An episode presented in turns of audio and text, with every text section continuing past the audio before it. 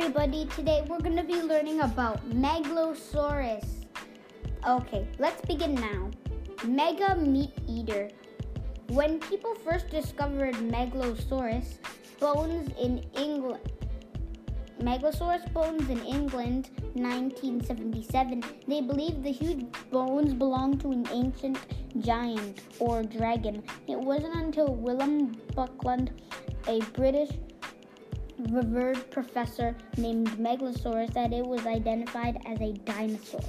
Megalosaurus was the first dinosaur to have a scientific description published, even though Eden Guyton Mantell examined the teeth of Iguanodon shortly before.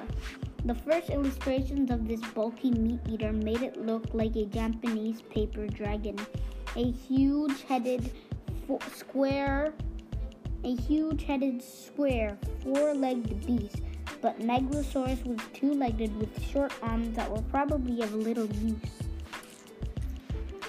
Megalosaurus is the first dinosaur mentioned in popular books. It appears in Charles Dickens' 1852 novel Bleak House. Okay, there's just two more fact files and Goodbye. Meg- a Megalosaurus in search of prey was fright- frightening. Was a frightening sight. Megalosaurus wasn't a fast meat eater, but it was faster than the slow-moving stegosaurs of its time, which may have been its prey. Megalosaurus could have used its strong jaws to tear at its victims. Name Megalosaurus, meaning great reptile, period, 166 million years ago. Middle Jurassic, found, England, France, Portugal.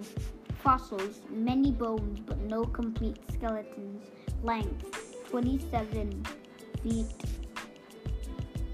8.5 meters long.